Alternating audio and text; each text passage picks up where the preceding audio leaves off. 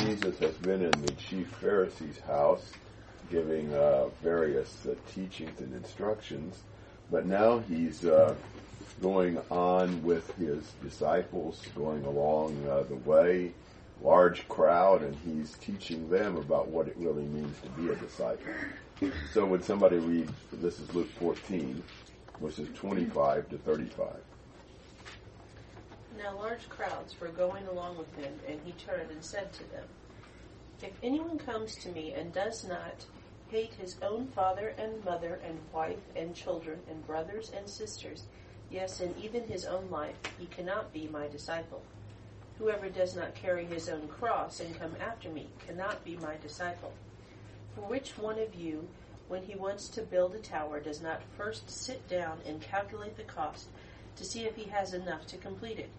Otherwise, when he has laid a foundation and is, and is not able to finish, all who observe it begin to ridicule him, saying, This man began to build and was not able to finish. Or what king, when he sets out to meet another king in battle, will not first sit down and consider whether he is strong enough with ten thousand men to encounter the one coming against him with twenty thousand? Or else, while the other is still far away, he sends a delegation and asks for terms of peace. so then, none of you can be my disciple who does not give up all his own possessions. Therefore, salt is good, but if even salt has become tasteless, with what will it be seasoned? It is useless either for the soil or for the manure pile. It is thrown out. He who has ears to hear, let him hear. Okay. So, you know, don't they say about the Marines that they're looking for a few good men? You know, Jesus was not interested in gathering up a bunch of spectators. He wanted recruits. And he's very upfront and clear about the requirements.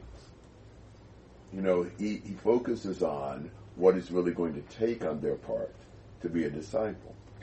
And, you know, he's got several things he says. In verse 26, he's going to have to put Jesus ahead of his family and himself. Now, he uses very strong language when he says, if anyone comes to me and does not hate his family and himself. Hating here not in the sense of seeking to work malice or abhorring. In the sense of loving less. That's the way it's used in Deuteronomy 21:15. But it does mean that you are renouncing everything else in comparison with the Lord. You know, he has to be front and center. He's top priority. Everything else is nothing by comparison to him, even ourselves. That's a really challenging thing. And then he says to carry his own cross and come after him. You would carry your cross to the place of crucifixion. And so it's like saying you have to die to yourself. You have to be willing to give over your life to the Lord. You know, I've been crucified with Christ in Galatians 2.20. And Christ lives in me. I don't live in me any longer. If I'm a disciple of Christ, he has to take over my life. In 33, he says, no one can be, none can be my disciple but who does not give up all his own possessions. You know, our attachment to things we have can we be a real barrier to being a disciple. So we have to relinquish all of our possessions. Give Christ then control over our relationships, ourselves, and everything we own. Jesus comes first. And it really makes you think when you look at this, am I really a disciple? You know, wow. I mean, this is challenging to consider everything as the Lord's, to give ownership and control of everything in our life over to God. Um, you know, is this the way to attract the largest number of followers, do you think? Wouldn't it be better if you kind of watered down the requirements, made it sound like it would be easy, and then when you get people kind of reeled in, then you start ramping up what, what he asks? Jesus was not like that. Jesus never hides the requirements in the fine print.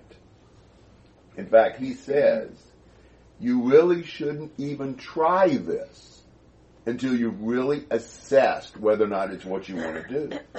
Don't enter into this lightly. I mean, think about a guy who starts building a big tower and then halfway through realizes he can't finish, he doesn't have enough money.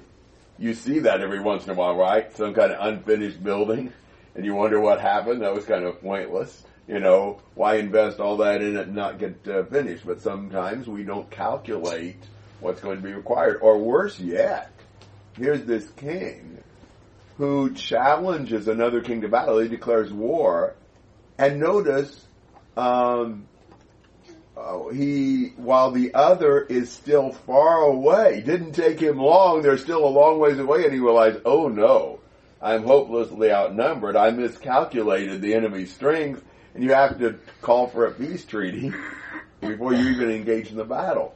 You know, that's very foolish.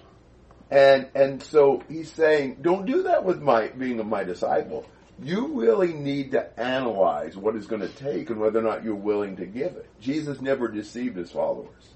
You know, he never made them think that this is easier than what it is. He challenges people who wanted to follow to think about this is what it takes. Do you really want to do it? That, that's, that's a sobering thing, even for us. Thoughts and comments about this through verse 33. It just it makes sense that the section before this it was a parable about how people were putting excuses over coming, putting other things importance over attending this. And now the real application is you have to put God above your family, above your possessions, above your time, above everything. So it's kind of like the parable and the application of okay, here's what really you need to put him above. And so yes, good point. Yeah, it's very challenging. It is asking a lot. Other thoughts? When you look at 34 and 35, and he says, salt is good, but if even salt has become tasteless, with what will it be seasoned? I think in this context, he's talking about disciples without dedication. Disciples that don't have this uh, commitment and this prioritizing of the Lord's call in their life. They're like salt with no taste. Can you imagine salt with no taste? What would you use it for? I can't think of a lot of things salt does if salt loses its saltiness. You know, what, what, what, why would you want it? Uh, a disciple that doesn't have the distinctive qualities of discipleship that Jesus has been talking about. What good is he? You know, he's just a useless pile of waste. Throw him away. So he, he's saying that these uh, requirements that he's talking about in discipleship are the uh, distinctive nature of a disciple. You take a disciple without commitment, they're worthless. They're nothing. Just throw it away. And then he says, he who has ears to hear, let him hear. God put ears on sinners to listen to him and to pay, you know, give heed to his instructions. Thoughts and comments on any of this then in chapter 14? I like how at the end there he does say, he who has ears to hear, had him hear. I think that kind of brings it back to yes, the requirements are tough, but it is open for everybody. It is. Everybody needs to hear it. Um, and then I think on the other side, I think that sometimes those in the world kind of take that to the extreme. Like it's it's for everybody, so we're going to do anything we can to get everybody in. But then you have to remember the requirements are tough, though, and so it's it's not it's not something to where we're just trying to do anything possible to get everybody in. We want to make sure that the people who who who are there um, are the way you're providing them with, with the resources that they need in order to, to be. Yeah, good, interesting thought. You know, so how much money do you have to have to be a disciple?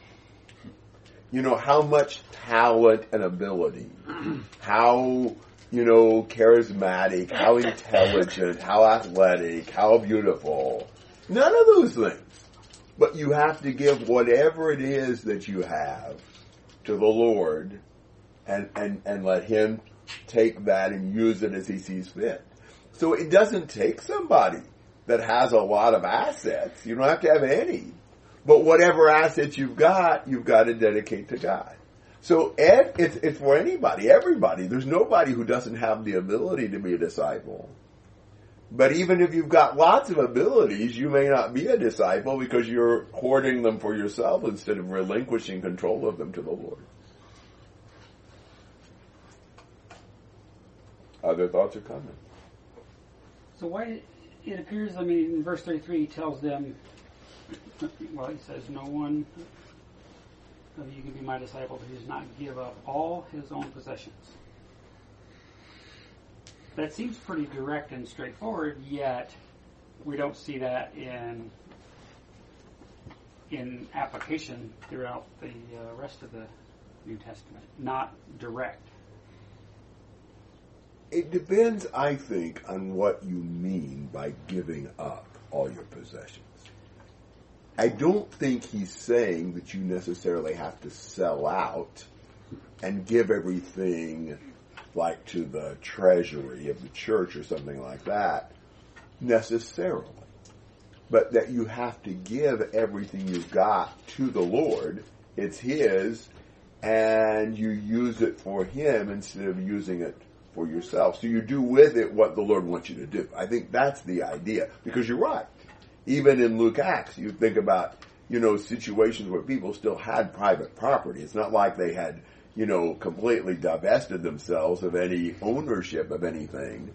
But the things they owned, they considered to be God's if they were disciples, and they used them for Him. So would these people have understood that?